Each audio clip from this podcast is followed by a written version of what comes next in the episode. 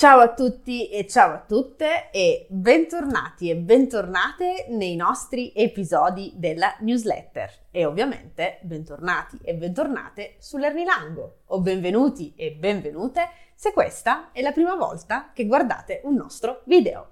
Allora, questa settimana e la scorsa settimana, come sapete, e se non lo sapete adesso lo scoprirete, io ho fatto il trasloco. Mi sono trasferita dalla Toscana in Puglia e devo dire che queste due settimane sono state estremamente difficili per me. Odio sapere che le mie cose sono chiuse in delle scatole.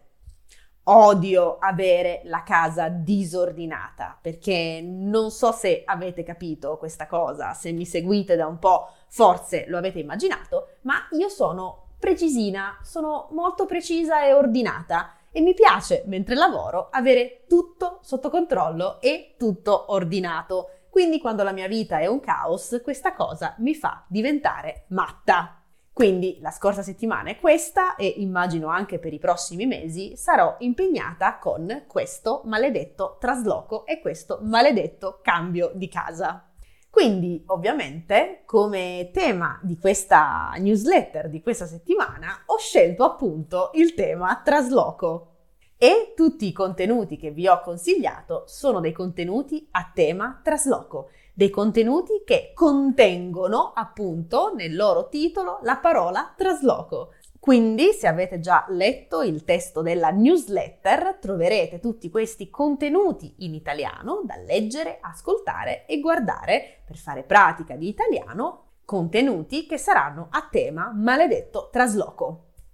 Dunque, come parola della settimana, allora che cosa ho scelto? Come espressione della settimana ho scelto un'espressione che non contiene al suo interno la parola trasloco, ma è un'espressione che secondo me è perfetta per descrivere la mia situazione in questo momento, il mio stato psicofisico. L'espressione di questa settimana collegata al tema trasloco è non ne posso più, non poterne più, infinito. Sono stanca del trasloco, non ne posso più. Che cosa significa questa piccola espressione che, ripeto, secondo me descrive in modo perfetto il mio stato in questo momento? Non poterne più, poterne infinito, significa essere stanchissimi di qualcosa. Diciamo, utilizziamo questa espressione quando siamo arrivati ad un punto estremo di sopportazione di qualcosa se siamo arrivati arrivate a questo punto estremo di sopportazione di qualcosa e non vogliamo più continuare, non vogliamo più andare avanti, in italiano diciamo basta, non ne posso più, cioè non posso più sopportare questa cosa, non posso più continuare a sopportare questa cosa.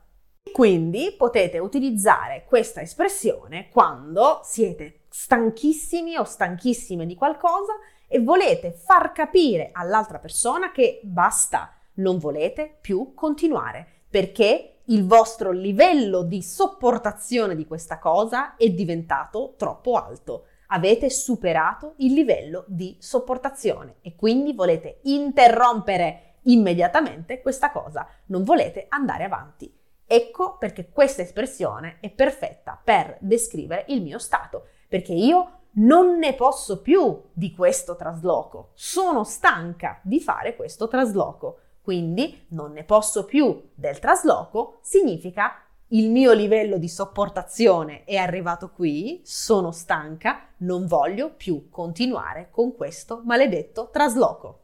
Ora, una piccola parentesi linguistica su come utilizzare questo verbo non poterne più non poterne, poterne e l'infinito. E come sapete, quando abbiamo l'infinito, il pronome, ne, ci o qualsiasi altro pronome, deve andare all'interno del verbo, deve essere impacchettato con il verbo e non all'esterno. Quindi io posso dire lui dice di non poterne più. Quando uso l'infinito, vedete, devo inserire il ne all'interno del verbo infinito. Se invece voglio utilizzare questo verbo con uh, un tempo presente o un tempo passato, con un congiuntivo, con un condizionale, il nostro pronome ne di questo verbo, di questa espressione non poterne più, il pronome non è più all'interno ma va all'esterno. E quindi diventerà non ne posso più di questa cosa, non ne potevo più di questa cosa non ne potrei più condizionale, non ne possa più, per esempio, penso che non ne possa più lui di questa situazione, congiuntivo. Quindi, quando dobbiamo utilizzare questo verbo come infinito, il pronome va all'interno. Se invece lo usiamo come indicativo, come congiuntivo, condizionale, eccetera, il nostro pronome si sposta all'esterno. Mi raccomando, Altra cosa importante da notare, vedete? Non ne posso più di questa cosa, di qualcosa, di qualcuno. Quindi, quando vogliamo inserire l'elemento appunto che non sopportiamo più, utilizzando questa espressione, prima di questo elemento dobbiamo inserire la nostra bellissima preposizione di. Non posso dire non ne posso più qualcosa senza preposizione. Non ne posso più lui, per esempio. No, dobbiamo sempre utilizzare prima della cosa o della persona, certamente, che non sopportiamo più, dobbiamo utilizzare la preposizione di.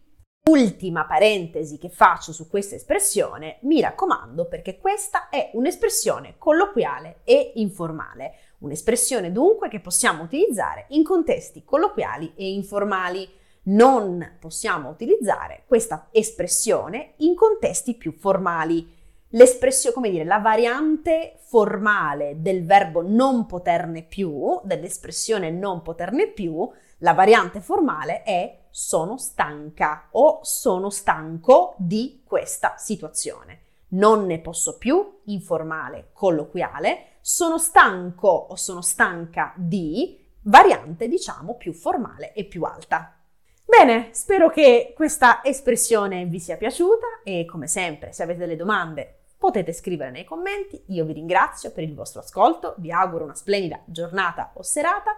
Torno ai miei scatoloni a, come dire, eh, distruggere ancora di più la mia mente, il mio cervello e noi ci sentiamo la prossima settimana con un nuovo contenuto e un nuovo tema. Grazie per il vostro ascolto. Alla prossima, ciao!